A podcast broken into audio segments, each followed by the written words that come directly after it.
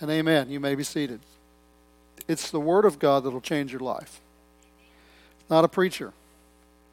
It's the Word of God. Amen. Now, we're thankful for preachers.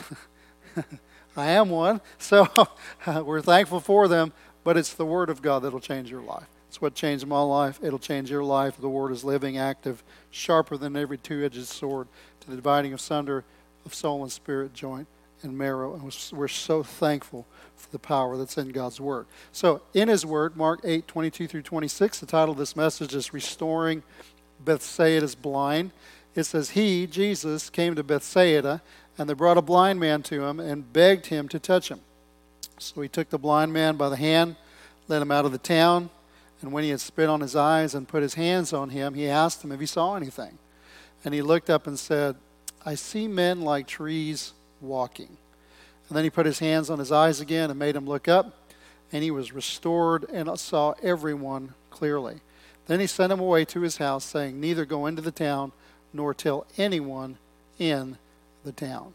Now, I, I didn't think of this when I was up here, but I'm just going to believe that when we get to the end of this message, if you're having a problem with your eyesight, it's not clear, it's not where it needs to be, I'm just going to pray for you at the end. I'm going to believe God with. I'm going to raise my hands too because I like to be able to get rid of these things as well, and uh, and um, you know uh, let God just clear up our. The Bible says about Moses when he was uh, old, he was 120, 100 something years old, 120 years old, that he was um, full of vigor, and his eyes were not dim. Right? That's awesome. Why can't we believe God in the new covenant which is supposed to be based on better promises than the old covenant for what God did in people's lives in the old covenant, we should have at least what they have if it's a better covenant. Amen? The Bible says you have not because you ask not. Well, anyway, let's get back to the text. So, y'all remind me, I want to pray for that at the end. So, in, the, in this text, is a way of introduction, the name Bethsaida is the town that this guy came out of. And I want to just kind of look at that word a little bit because I was kind of doing a little bit of digging in there. And Bethsaida is derived from two Hebrew words. The first is the word Beth, and that word actually means house. All right? Uh, uh, so anytime you see the word Beth, it's usually a compound word. Uh, it'll be like Bethel is the house of God. Bethsaida is the house of, and that brings us to our second word, which is the word sud, and that verb means to hunt or to fish. So Bethsaida can be interpreted as being the house of hunting. Now, while that seems a little bit innocuous at first, uh, we can go back in the book of Genesis because I believe in the laws of, of the first mention in the first book. You get a lot of understanding of, of things. Uh, and, and in that book, you have two prominent people who were called hunters. And so, uh, if we can derive, uh, look at their lives a little bit, and I want to see if we can derive a little bit more of some truths about that name, Bethsaida. One of those hunters was a guy named Nimrod. Genesis 10, 8 through 9 it says, Cush begot Nimrod, and he began to be a mighty one on the earth. He was a mighty hunter before the Lord. Therefore, it is said, like Nimrod, the mighty hunter before the Lord. Nimrod actually means rebel. The proverb, like Nimrod, a mighty hunter before the Lord, suggests sinful rebellion. That's what he and his followers actually did, actually, when they got together and they started building the Tower of Babel, contrary to what God had directed them to do to spread over the earth. They said, No, we're not going to do that. We're going to build a tower to heaven itself. So uh, that, that's what that name means. That was the one prominent hunter in the book of Genesis. And then you have a second guy by the name of Esau. Genesis 25 27 says, So the boys grew, and Esau was a skillful hunter a man of the field, but Jacob was a mild man dwelling in a tent. They were two brothers, they were actually twins. The name Esau means doer, maker, or worker. The Bible says about Esau in the book of Hebrews, uh, uh, for, uh, chapter 12, verses 15 through 17, looking carefully lest anyone fall short of the grace of God, lest any root of bitterness springing up cause trouble, and by this many become defiled, lest there be any fornicator or profane person like Esau who for one morsel of food sold his birthright. For you know that afterward, when he wanted to inherit the blessing, he was rejected, for he found no place for repentance, though he sought it diligently with tears. So, profane, which is what Esau is called, a profane person like Esau, means godless, unholy, or worldly. So, we see that Esau, another hunter was described as being worldly or unspiritual, if you will. So, really, this is what we see in both these hunters. What we see in both of them is they are concerned not with the things of God, but in exalting the things of man and that which man can do. This is important because remember, we're really going back to that name Bethsaida, and that blind man whom we're going to be looking at came out of a town called Bethsaida. So, Bethsaida is important because it's the place where the blind man came from, and it's the place that Jesus led him out of in the process of restoring his sight. Okay, because see, Jesus restored his sight on a physical uh, uh, uh, level but there's a, something spiritual behind this that I want to glean from as well. Okay? So in uh, Jesus actually says in Matthew, Matthew 11, 20 through 22, he began to rebuke the cities in which most of his mighty works had been done because they did not repent. Woe to you, Chorazin! Woe to you, hey, Bethsaida. So that's the city this guy came from. For if the mighty works which were done in you had been done in Tyre and Sidon, they would have repented long ago in sackcloth and ashes. But I say to you, it will be more tolerable for Tyre and Sidon in the day of judgment than for you. So, what was Jesus' declaration? They were open to the works of God, but they didn't repent. They didn't change their way of thinking, they didn't change their way of behaving. They continued to live a worldly lifestyle in the midst of the presence of God's moving among them. Sounds like the church. Ouch. Right? What could be the church? You have a lot of people today come to church, but you look at their lives, you look at the statistics, and there's no difference between their lives and the lives of the world. And a lot of the church today, as we say over and over again, is trying to figure out how they can go to heaven but not change their lifestyle. What's the least I can do and still be a Christian?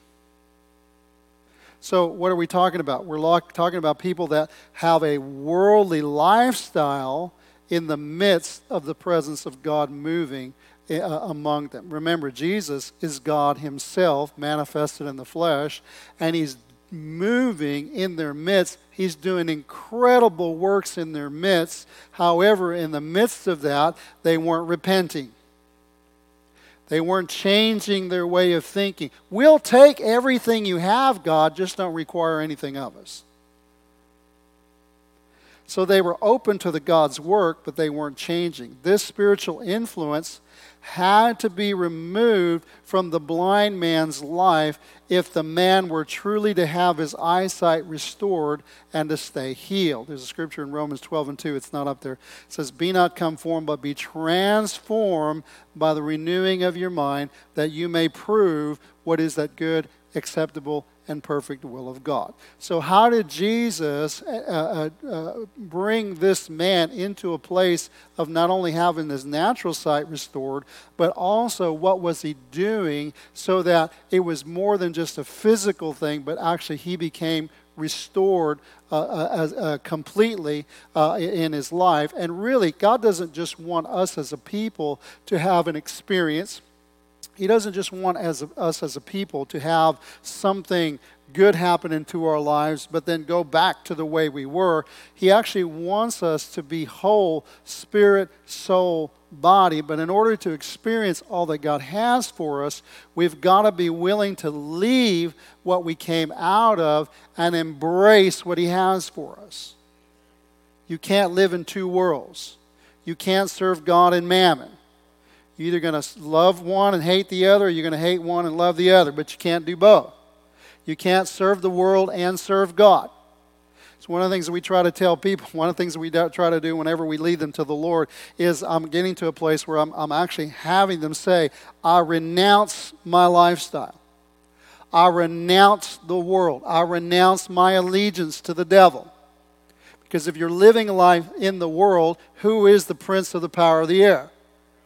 The devil. I renounce that and I embrace Christ. Because there will be no other gods before me. right? And that's important to know before you get saved, right? It's important to know. And if you got saved already and you didn't know that, it's important to know that now, right? It's not a, I can do both. No. God wants you in the world, but He doesn't want you to be worldly, right? You got to go to you got to get be in the world. You got to go to work. You got to uh, you got to reach people. He wants us to reach people right? But you have to show them something different. You have when the people saw jesus they saw something different about him. He wasn't like everybody else. They wanted to be around him. What was it the presence of god the glory of god rested manifested upon him. He didn't lie like they did. He didn't cheat like they do. He didn't kill. He didn't abuse. He didn't do he was different. He actually restored. He healed delivered set people free. I want something you got and that's what God wants from us. As Christ was sent into the world, so are we sent into the world, not to be like the world, but in we're supposed to let our light so shine before men that they may see our good works and glorify our Father who is in heaven. Right? We got to be different. So let's look at this process. First point we want to look at is Jesus took the man's hand.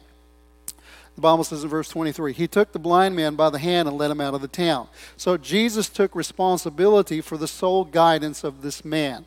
The others brought him to Jesus, but Jesus required that the man take his hand and let go of the others. See, he was blind couldn't function by himself. He had to have something to hold on to. So the people that were bringing him to Jesus, he was holding on to them. But whenever they brought him to Jesus, they had to let go of them and hold on to Jesus. When we come to Christ, we must be willing to place ourselves into his hands that he might lead us into the fullness of life that we are seeking. In our blindness, we must reach out in faith and take hold of the Savior's hands, whom we can trust to lead us into life. Romans 10 11 through 13. For the scripture says, Whoever believes on him will not be put to shame, for there is no distinction between Jew and Greek, for the same Lord over all is rich to all who call upon him. For whoever calls on the name of the Lord shall be saved. We don't just call on him uh, uh, uh, when we first get saved. It is, in fact, a position that we take as we continually submit to His leadership, learning to live the life that He purchased for us by His blood. You know that God loves you. For God so loved the world that He gave His only begotten Son. You know, God wants more for you than just to get to heaven when you die. That's important. Let's not minimize that at all.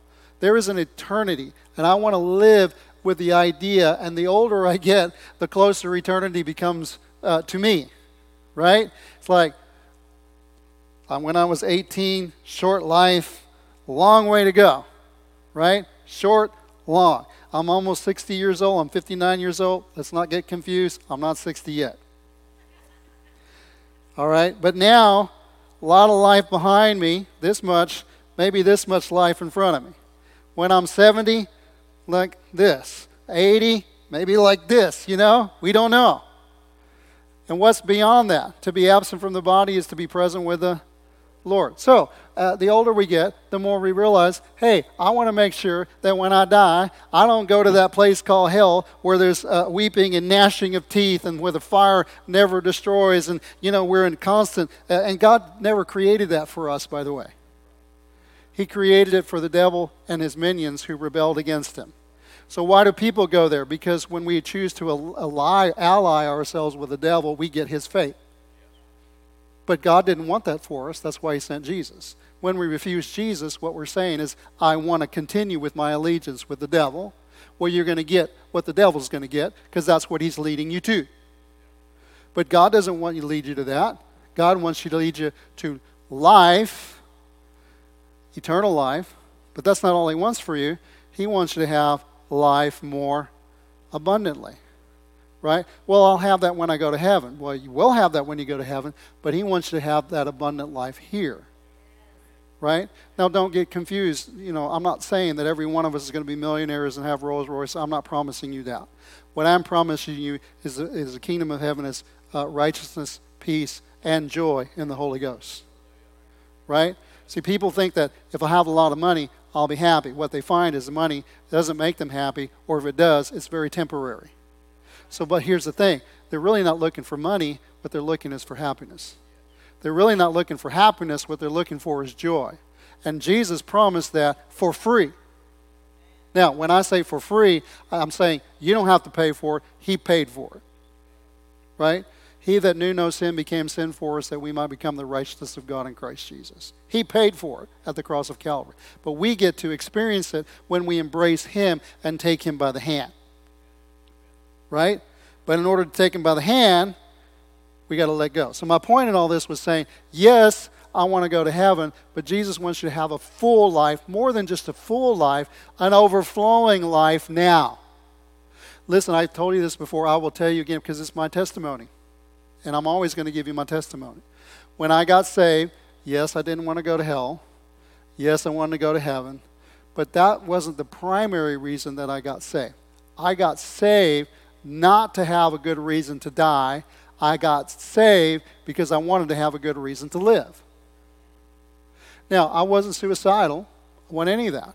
I was just a wandering Aramean. I was lost. I didn't have anything. It was just like, I don't see the purpose in that. I don't see the real. I mean, it just doesn't make fulfill. I don't. Yeah, you need to make more money. Why? I, I, I mean, I was just kind of like that. And when I when I when I when they presented to me the Lord and I got saved, I was looking for purpose and meaning to life. Because even Solomon, who had everything, he had riches, wisdom, he had everything, he said, without God, life is meaningless. God makes life meaningless. And so when I found God, I found not just a good reason to die, I do have that. I'm going to have a good death. I am. Because in Christ, all, all again, uh, it, it's, a, it's, it's a transition. But I'm not just going to have a good death, I have and will continue to have a good life. Now, that doesn't mean it's an easy life. In some ways, being a Christian is harder than not being a Christian. Because now you have an enemy that's, uh, uh, uh, you know, uh, marshaling himself against you to try to keep you from walking out because he don't want anybody to get saved. He don't want anybody to, to bring pleasure to God. He doesn't want that. He, the devil cometh but to steal, kill, and destroy. But the good news is uh, that God is bigger than the devil. He that dwelleth in the secret place of the Most High shall abide in the shadow of the Almighty. And I will say to the Lord, My refuge, my fortress, my God in whom I trust. No weapon formed against me shall prosper. No tongue that is raised shall stand. Now, that being said, it doesn't ever promise you, Jesus never promised you you were going to have an easy, carefree life. He said, when the storms come, we all go through storms. And, but here's how I look at it. If I didn't know God and I was going to go through a storm, I'm thinking to myself now, the storms that I go through, I could be going through the same storm without God. And I feel like sometimes with God, I barely make it. I don't barely make it. I'm just telling you how I feel. Right? The Lord always brings me through as long as I don't quit, as long as I don't turn my eyes away from Him. He brings me through. I think to myself, what would it be like? Because the Bible says, when the storms come, to go through these storms without God. I don't even want to think about it. I don't even want, I don't know how people, God's merciful and graceful. I don't know how that happens. All I know is I'm grateful that I have someone that I can look to, whose hand I can hold, who will guide me through. Yea, though I walk through the valley of the shadow of death, I will fear no evil, for thou art with me. Thy rod and thy staff, they comfort me. Thou preparest a table before me in the presence of mine enemies. Thou anointest my head with oil. My cup runneth over. All right. I need to get back. Went rabbit hunting there. Got to get back. Philippians 3 7 through 14. But what things were gained to me, Paul says, these I have counted lost for Christ.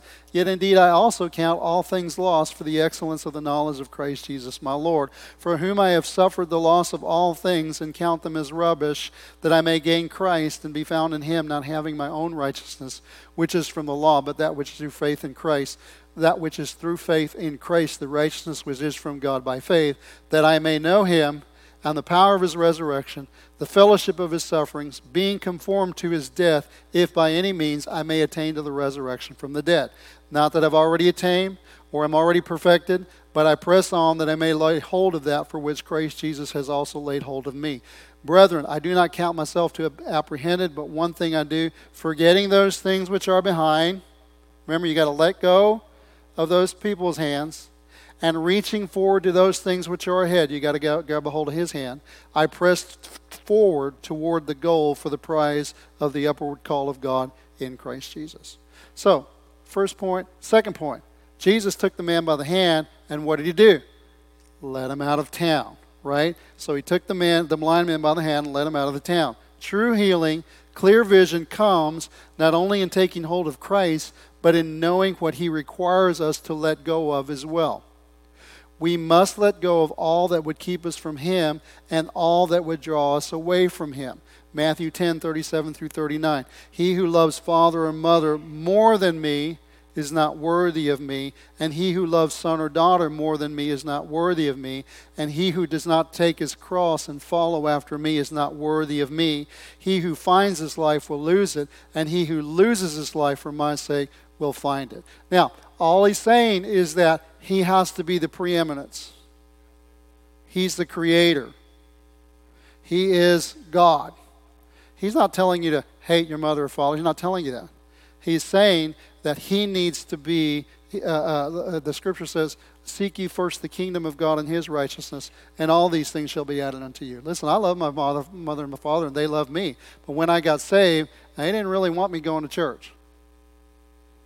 But when you get saved, people around you that you think want what's best for you, they'll tell you why you shouldn't go to church. They'll tell you why you shouldn't be a fanatic. They'll tell you why they don't need a crutch like you do. These are people that you love. They love you, but Jesus said, Who are you going to obey? You're going to obey them or are you going to follow me? Right? When you say yes to Christ, you ultimately are also saying no to other things. You can't fill your life with everything. We know that even before we come to the Lord. You can't do everything, and if you are trying to do everything, that's why we have to take medicine.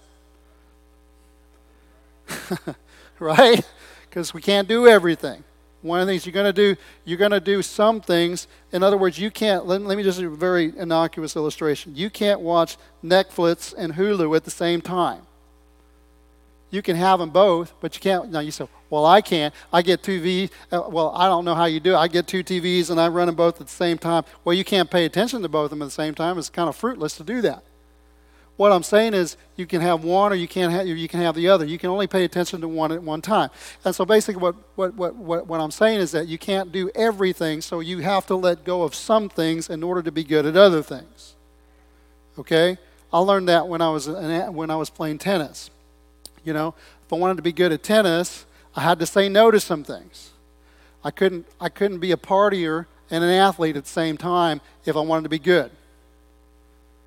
Uh, when I, when I, uh, I couldn't stay up late at night if I wanted to get up early in the morning and go play. So I left a lot of that stuff. It was never really an allure for me, but I left all, a lot of that stuff behind because what I was focusing on is what I wanted to do in life. There, when you go to college, uh, they, they have all these courses that you can take, and a lot of them are just appealing. Oh, I'd like to do that. I like to do that. But if you take everything that appeals to you, you'll be there uh, until you're 59, have hundreds and hundreds of hours, and not get anywhere you have to, that's why they tell you when you get there, what do you want to be? In other words, you got to tell yourself, where do I want to end up? Because once you figure out where you want to end up, then a lot of these things you can't do. They're good. We're not saying they're not good, but you can't do that. You can't do that. If you want to graduate, if you want to accomplish your goal, you can't do these things.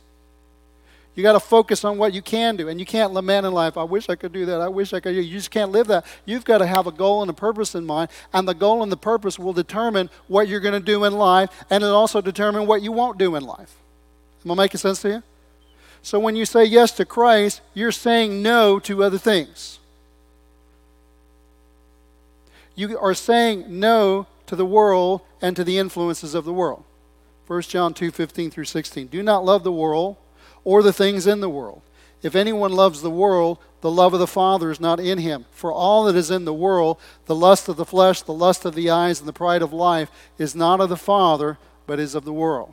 Now, listen, we're not talking about putting your hair in a bun and wearing long skirts and no makeup. We're not talking about, uh, uh, guys don't like to do that. No, I'm just kidding. We're not talking about that. But I was reading a book on ethics. I'm studying a, a book on ethics, and, and uh, it's just good to, to, to keep things up. And one of the things that was surprising to me is how many Christians, just in one particular topic, the Bible says, uh, Thou shalt not bear false witness. Right? Uh, so, what we're talking about, we're talking about lying. How many Christians lie?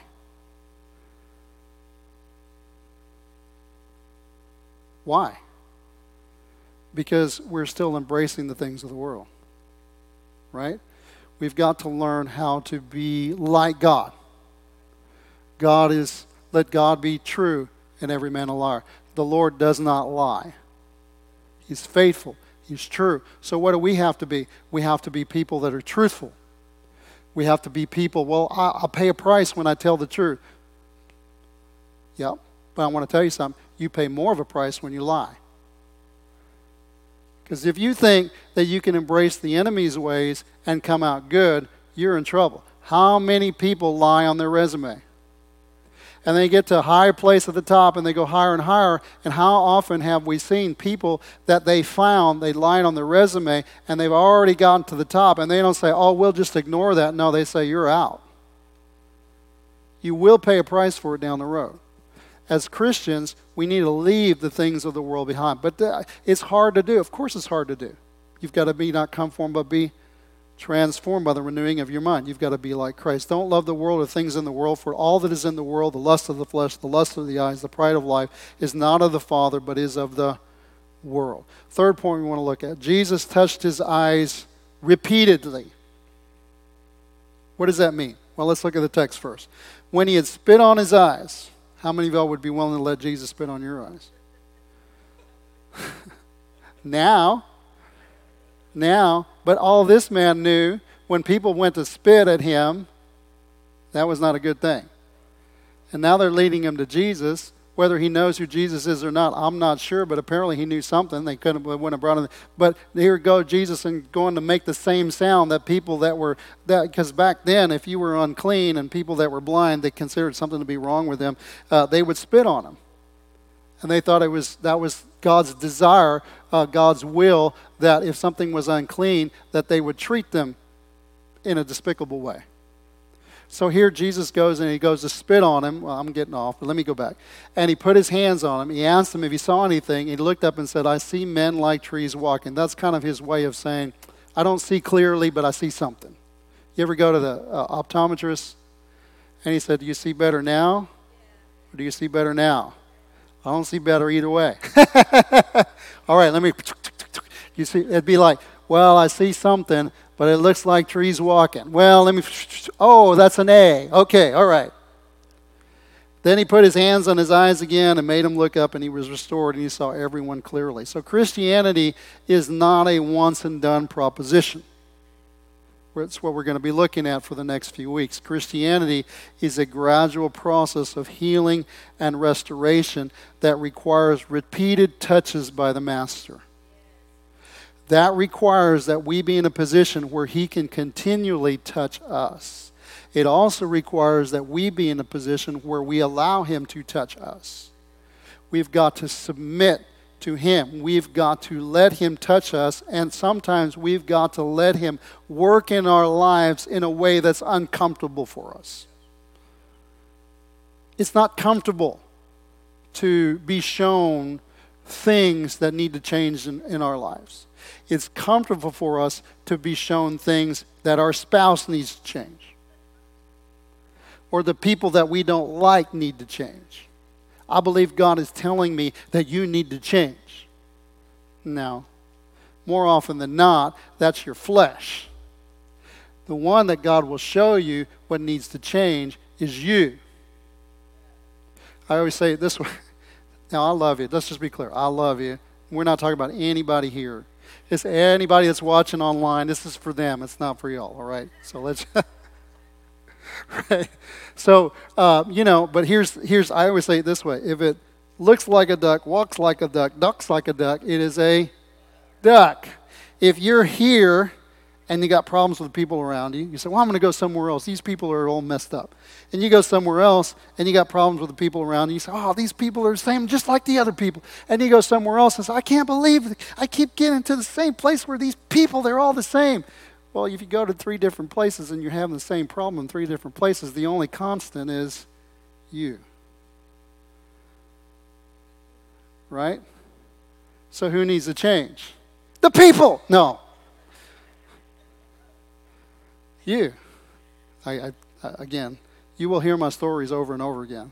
But when I first got saved, I was always a quiet, passive, very timid, shy guy. I had a lot of problems in the home and it just was very shy. And so, anyway, I, I, I was never very aggressive. I was never very, uh, um, that I knew of. I didn't think I was angry at any of that. I was just really, just kind of there. And then when I got saved, I began to get angry. Everything made me mad. I was mad. I was angry. And one day I said, Well, man, I'm a Christian now. Things aren't supposed to get worse, they're supposed to get better. And I started to pray about it and said, God, this ain't right. I'm supposed to, things are supposed to get better. I was never angry before I got saved. And the Lord spoke to me. And He said, Rick, you've always been angry. You just hid it, you suppressed it.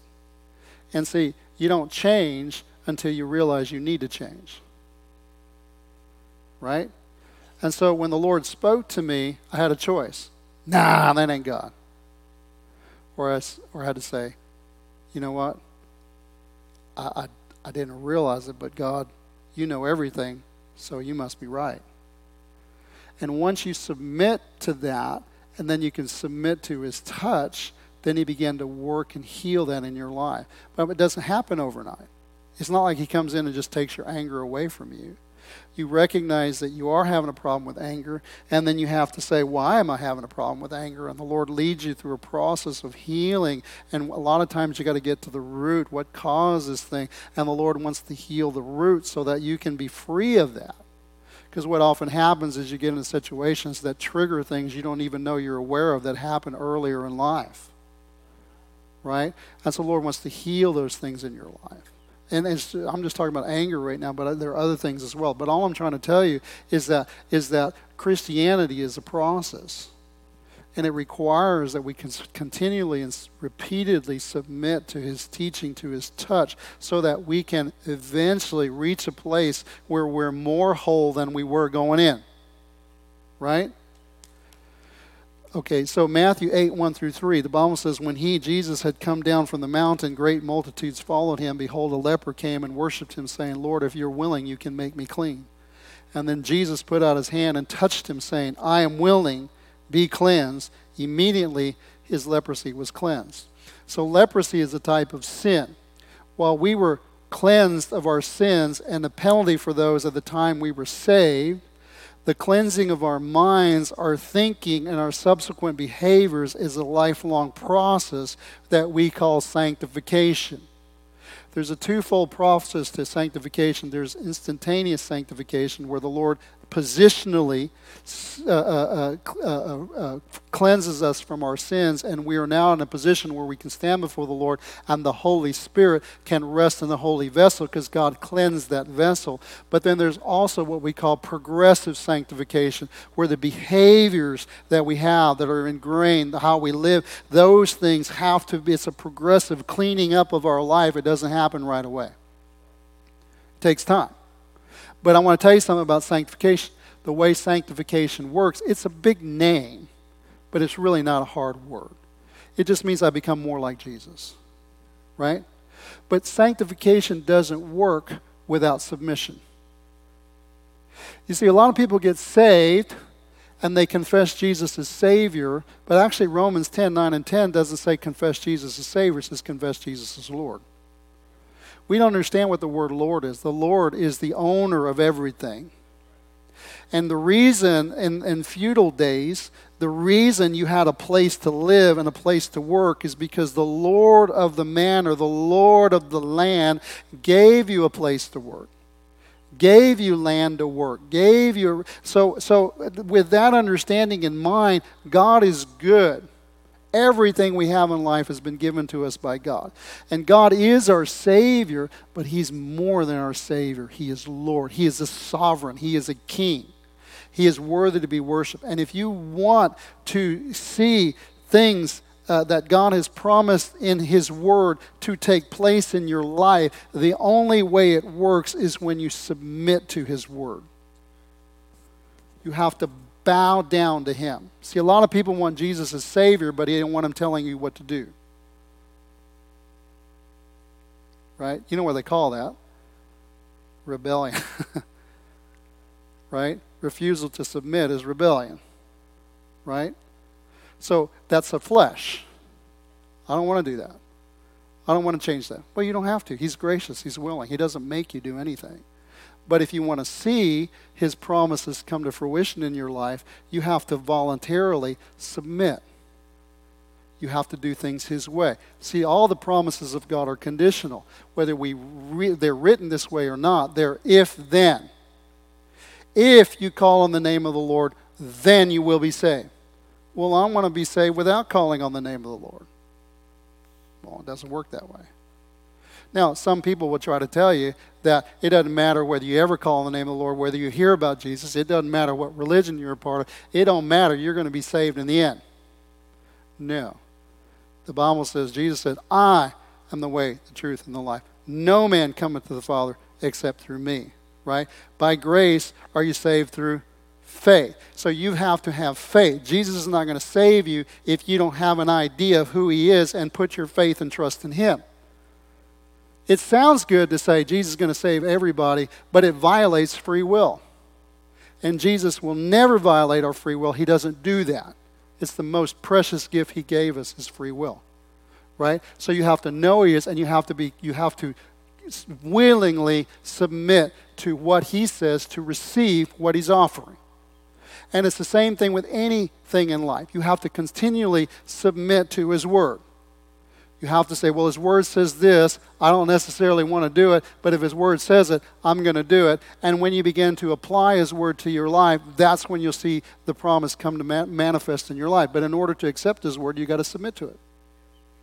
Right? It's just the way it works. So, leprosy is a type of sin. All right. It, uh, um, our subsequent behaviors in life is a lifelong process, which we will call sanctification. I'm just getting myself back to where it was.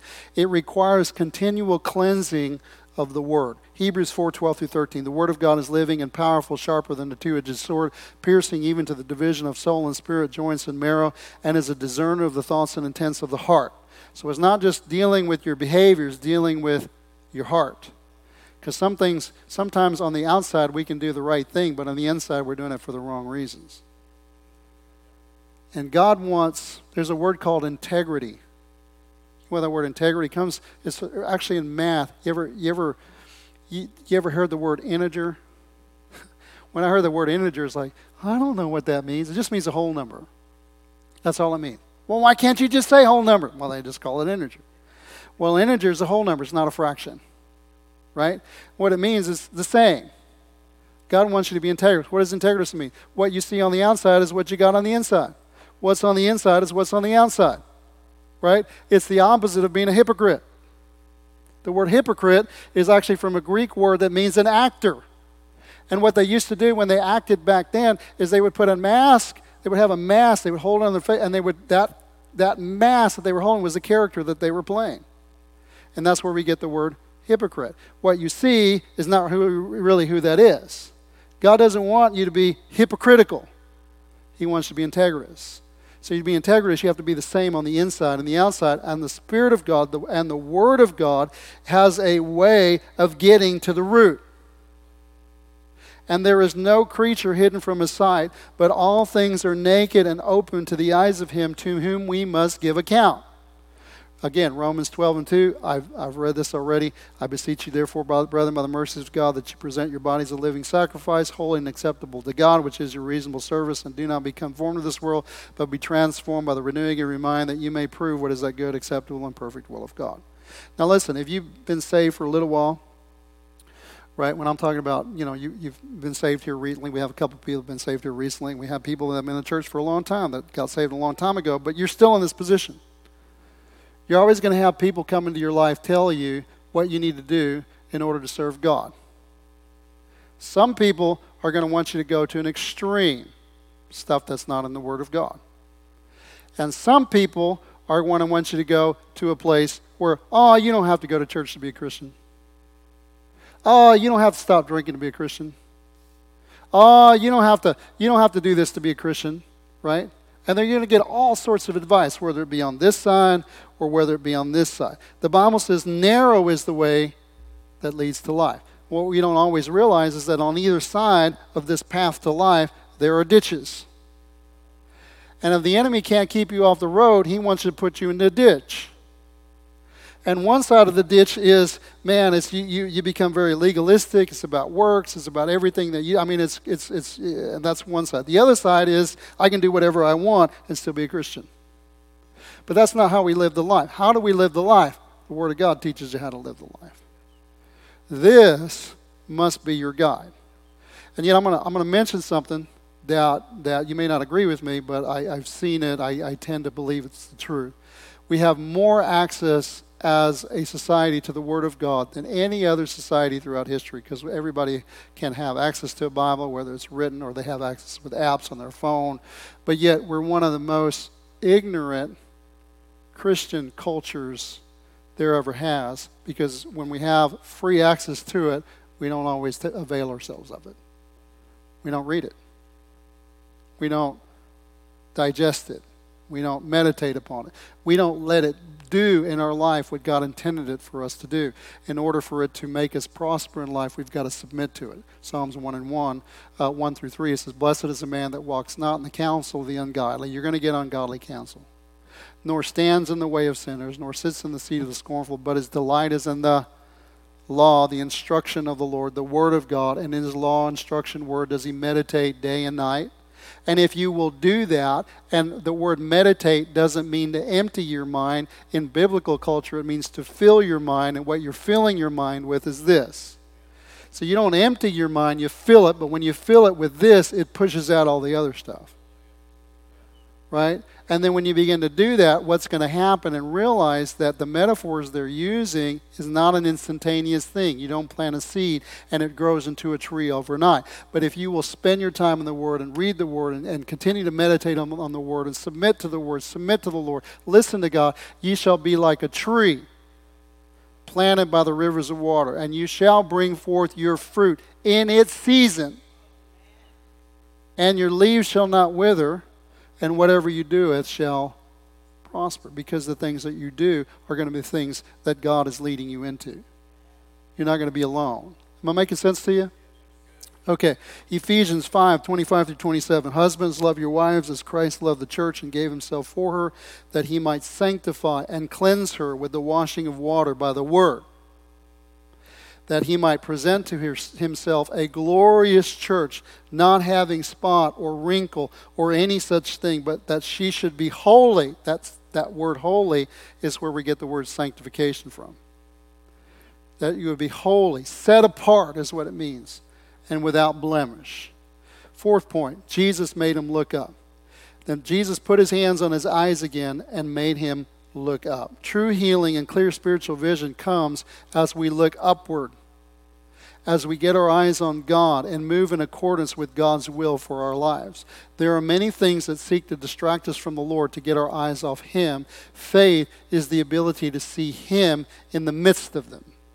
2 Corinthians 5 and 7 says, For we walk by faith, trusting in God, trusting in what He says, trusting in His Word, not by sight. I quoted this a little while ago, Psalms 23. Uh, uh, Yea, though I walk through the valley of the shadow of death, as a sheep I can't see. I don't want to be there. I, am blind to the things around me. It's a valley. It's surrounded by cliffs. It's dark in there, right? But why am I going into it? Because He leads me. Yea, though I walk through the valley of the shadow of death, I will fear no evil, for you are with me. Your rod and your staff, they comfort me. In other words, I'm here because I trust you. And faith is trusting God, trusting what He says, not what I see, not what people are telling me, but what God is telling me. You've got to learn how to trust God and what He says. Let God be true and everyone else a liar. This is true, will always be true. Your words are forever settled in the heavens, is what the Bible teaches right? They're not going to change. God's word doesn't change because culture wants it to change. God's word doesn't change because we want it to change. God's word will never change. Unfortunately, in our Christian society, you even have churches and, and denominations that are wanting to change the word to accommodate the culture. But we're not supposed to change the word to accommodate the culture. We're supposed to proclaim the word so that the culture can change. Why would we want to accommodate a culture where we're fighting and bitter, bitterness and division and sickness and disease and, and, and we don't know who we are and we, we, we're relegated to being worse than animals? Our behaviors and the way we live life bestiality, homosexuality. Uh, uh, we don't even know what gender we are. Uh, today I may be one gender, and tomorrow I might be another, depending on what I want to do. That's crazy. The Word of God says He created male and female. Right? Wow. You go back to the Word of God, and you know what? It just seems a lot easier when you do it God's way. I don't have to go through surgeries. I don't have to take medications. I don't have to do all this kind of stuff to try to figure out who I am. God tells me who I am. Well, I feel like this. Well, you know, there. I sometimes uh, I've had people tell me, "Have you ever gone on the bridge and hear a voice that says, drive off of it?" Oh, I feel like driving off of it. Well, you know what you do? You say, "No." I feel like taking when I go. I feel like stealing stuff. Well, the law says no. And the guy behind the counter that's got a gun says, No.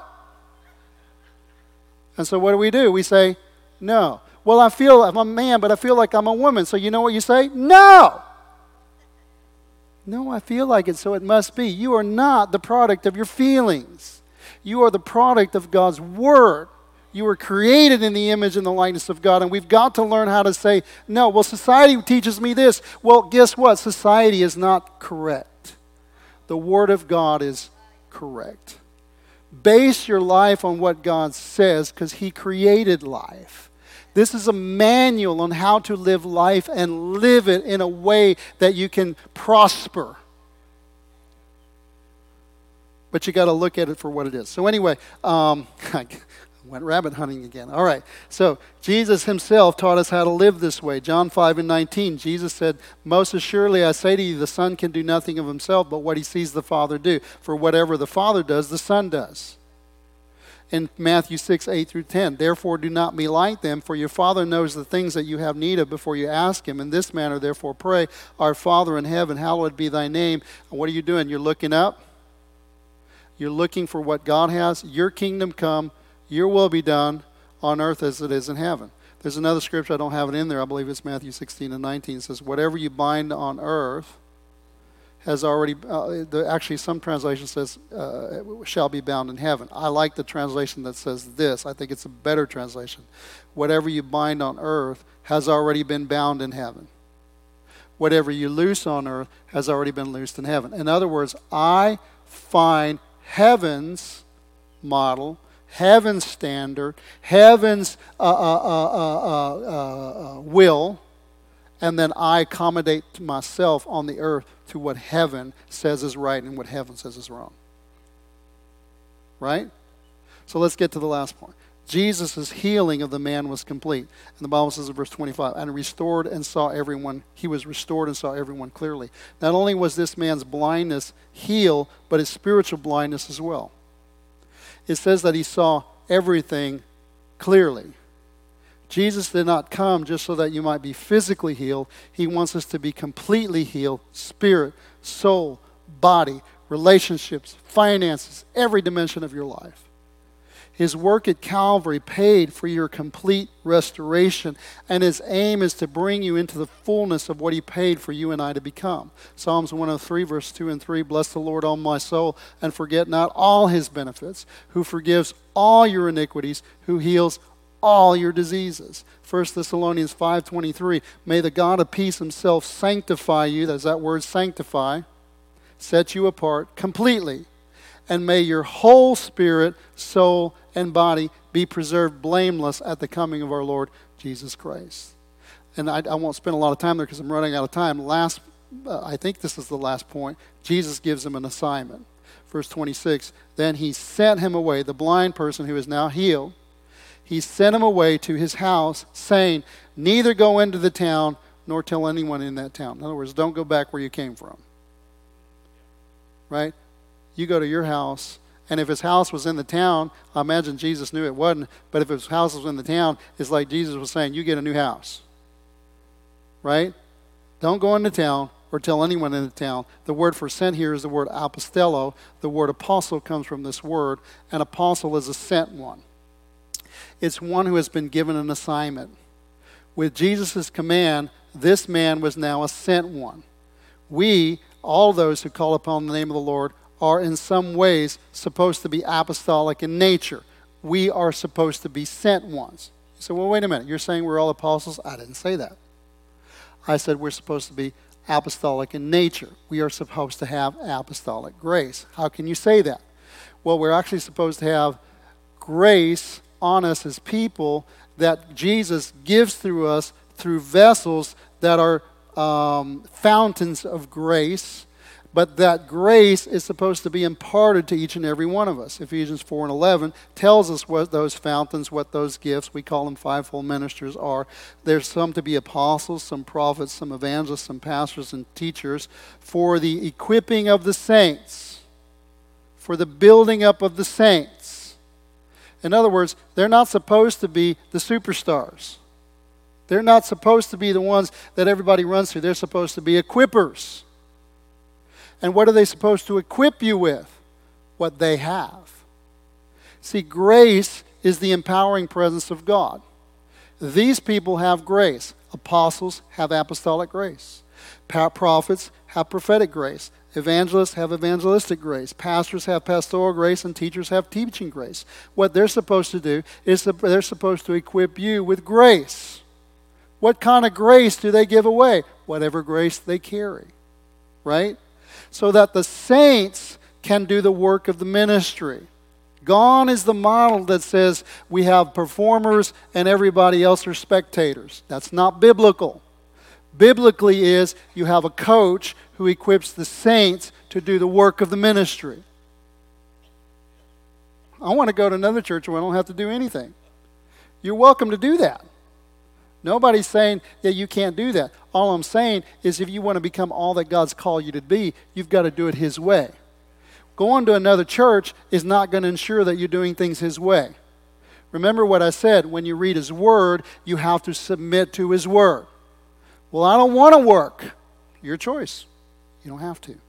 But Jesus said, You are his workmanship, created in Christ Jesus for good works, which he has prepared beforehand for you to do. So, for the equipping of the saints for the work of ministry and equipping the saints to build up the body of Christ. So, who's supposed to be building up the body of Christ? The saints. How are they supposed to do it? With apostolic grace, evangelistic grace, prophetic grace, pastoral grace, teaching grace. Where are they going to get that? They're going to get that from the grace gifts.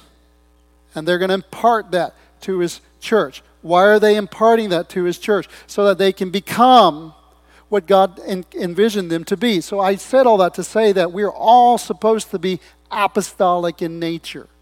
What does the word apostolic means? It means that we're sent. We're on a mission. We have an assignment. We have a purpose in life. In giving this man an assignment or a purpose, we also see that he counseled him not to go back to town. I believe the main reasons Christians lose their joy, peace, and even their salvation is twofold. First is because they don't live their lives on mission. Every one of us has a God given purpose in life, and when we put that first in our lives, it gives our lives meaning and direction. Second, when they lose their focus on the assignment, they find themselves drawn back to the lie from which they were delivered. Hebrews 3 12 through 14. Beware, brethren, lest there be in any of you an evil heart of unbelief in departing from the living God. But exhort one another daily. How can you exhort one another daily if you're not in fellowship with one another? And you're not going to be in fellowship with one another if you believe the lie that says you don't have to go to church to be a Christian. Exhort one another daily while it is called today, lest any of you be hardened through the deceitfulness of sin. For we have become partakers of Christ if we hold the beginning of our confidence steadfast until the end. What does that mean? Until we either die and go be with the Lord or the Lord comes back, we hold a confidence steadfast. We continue on mission. We continue with a purpose. We are living for God. I'm leaving my old life, and my life is I'm living for God. I've lived for the world, and what did that get me? Nothing. It actually got me to church. No one goes to church unless they need something. I used to be lost too. Well, I don't go to church. The only reason I went to church is because a pretty girl invited me to go. Otherwise, I don't want to go to church. Why do you want to go to church? Why do you go to church? Because things aren't good.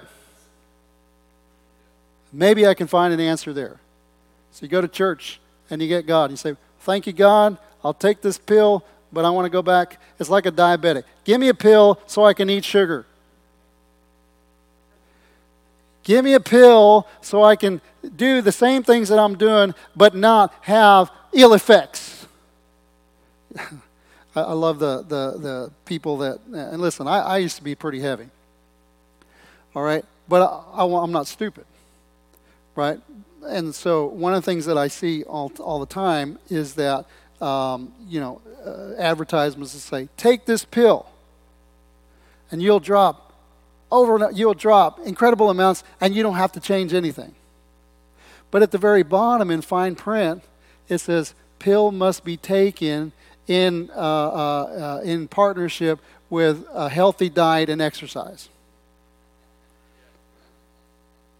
So, what is it that causes you to lose weight? Is it the pill? No, it's the diet and the exercise. Right? Give me a pill so I don't have to diet and I don't have to exercise. Not going to work. Right? Even people that have, and listen, if you've been through this, no, no, no problems. I mean, we're not in any way saying you did anything. We're not saying that. But even people that have surgeries on their stomach so that they can lose weight, many of them, because they don't change their behaviors, find a way to increase their, their ability to eat again. And after a few years, they're actually the same size, if not bigger than what they were before they went and did the surgery. Give me a pill so I don't have to change how I live life.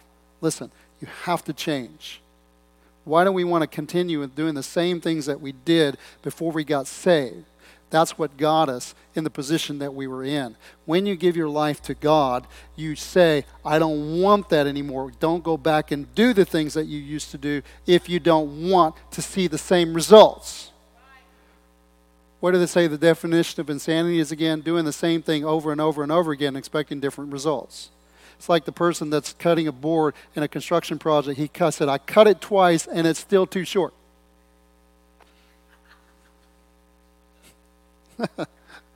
All right, I got to wrap this up. So, in conclusion, the restoration of the blind man was a process that ended his ability to see and hear clearly, or uh, that ended in his ability to see and hear clearly. Our healing and restoration is also a process that will lead us towards wholeness as we press forward into Him and the mission that He gives us, uh, that He gives each and every one of us. My counsel to you is don't give up.